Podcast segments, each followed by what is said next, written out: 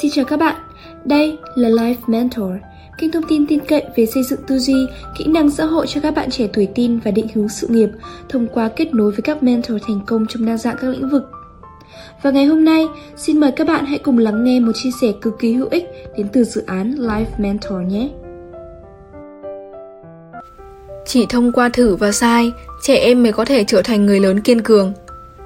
Thất bại là một phần của quá trình, Vấn đề không phải là làm thế nào để không bao giờ thất bại, không thi trượt, không điểm kém, mà là làm thế nào để có thể thoải mái với những thất bại và bước tiếp sau những vấp ngã. Khuyến khích con chấp nhận rủi ro nhiều hơn. Thất bại không bao giờ là lãng phí cả. Đặc biệt, nó giúp một người vượt ra khỏi vùng an toàn của mình. Hãy cùng con tạo một thử thách thú vị, nói với con về thất bại như một điều bình thường.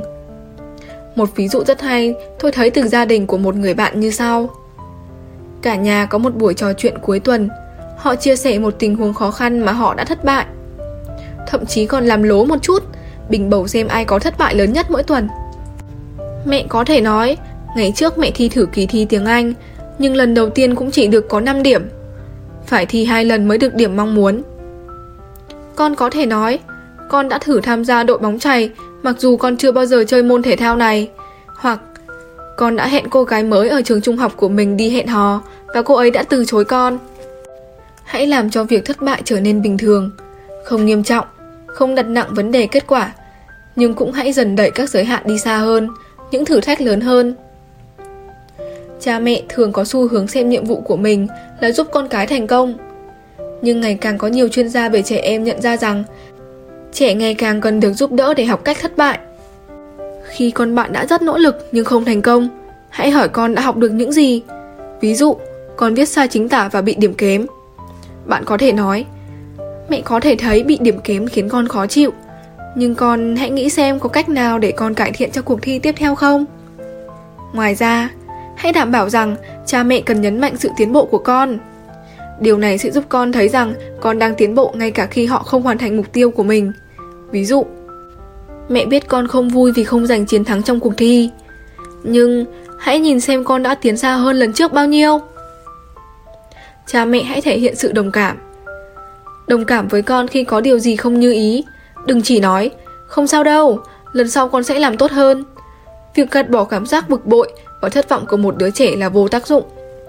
Cha mẹ hãy nói Mẹ thấy con thực sự thất vọng. Mẹ biết con thực sự muốn làm tốt hơn.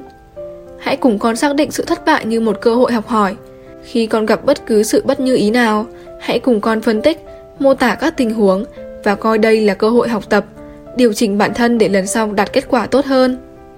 Cha mẹ làm mẫu Hãy giải thích với con rằng thất bại là một phần của cuộc sống và xảy ra với tất cả mọi người, ngay cả với cha mẹ. Cha mẹ có thể chia sẻ các ví dụ về thất bại mà mình đã gặp phải khi bằng tuổi con và ngay cả bây giờ khi đã trưởng thành.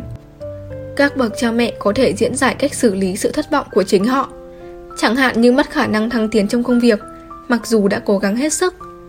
Cha mẹ hãy tránh tuyệt đối đổ lỗi cho hoàn cảnh, ví dụ như tình hình kinh tế bất ổn nên mình mới liên tục mất hợp đồng. Hay đổ lỗi cho người khác. Sếp thật không biết nhìn người, mình đã cố gắng bao nhiêu mà không được ghi nhận.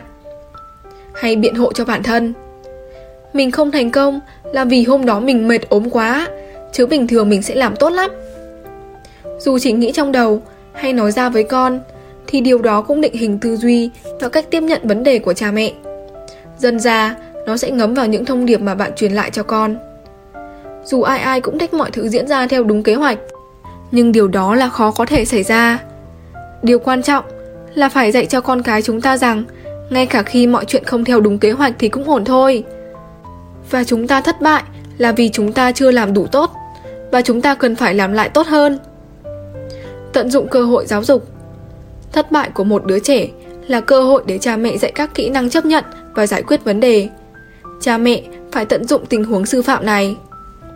Ví dụ như khi con bị điểm kém oan, con hãy tự luyện tập cách nói trước tại nhà, rồi đến nói với cô để cô xem lại và chấm lại. Nhiều trẻ em tiểu học vì sợ cô mắng nên làm bài rất lâu, trẻ cứ viết sai lại phải tẩy để làm lại từ đầu.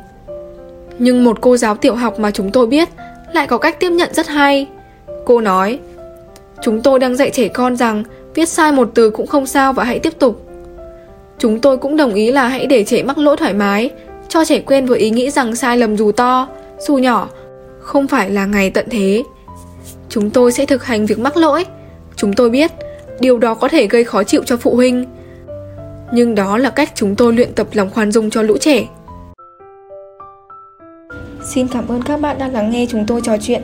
Nếu có bất cứ câu hỏi nào, đừng ngần ngại liên hệ theo các kênh chính thức của chúng tôi nhé. Chúng tôi cũng có những dịch vụ tư vấn để hỗ trợ cha mẹ trong việc dạy con tư duy, kỹ năng cũng như dẫn dắt các con thuận lợi hơn trong quá trình phát triển bản thân. Xin cảm ơn và xin chào.